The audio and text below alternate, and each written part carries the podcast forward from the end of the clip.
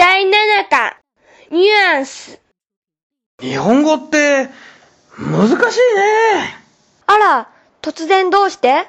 白川さんは文学部出身じゃないの？語学は堪能のはずでしょ？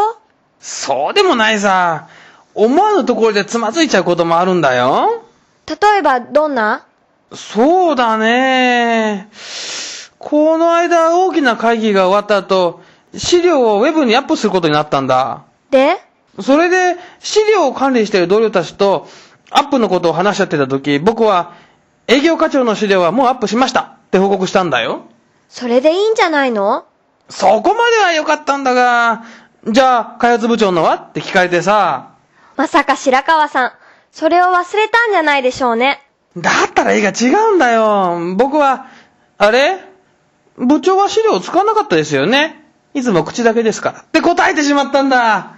あら、それは確かに際どい発言ね。だろう？上役が口だけって評判の人だから、みんなあっけに取れて凍っちゃったよ。ふふ、それはそうでしょう。私もありますよ。大学の頃、アレルギーのせいか、額に吹き出物が出たので、皮膚科に通ってたの。その度に先生に、頭大丈夫？って聞かれるのが辛かったわ。冗談好きな先生かな。頭のことって言えばね、散髪から帰ってきたおじさんの鼻の頭に髪の毛がくっついたので教えてあげたんだよ。頭に毛がついてるよって。何をこにゃろってめちゃくちゃ怒られたことがあったな。うちのおじさん、毛が薄くなり始めた頃だったから、やたら神経質になってたんだ。そういう時の省略はいけませんね。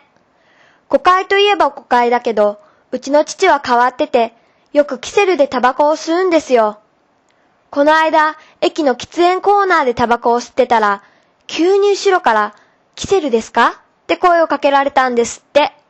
振り向くと、若い駅員さんが、珍しそうに父のキセルを見てたそうです。ほほほ認めるのか否定するのか、お父さん思案のしどころだっただろうね。うちの妹が車の周辺に、バッテリーが上がってますねって言われて、バッテリーって勝手に浮き上がっちゃうのねどう置くの？って質問したことがあったよ。修理は、なんだ？何言ってくる？って顔して妹を見てたって。これが日本語って、確かに難しいっていう話のオチね。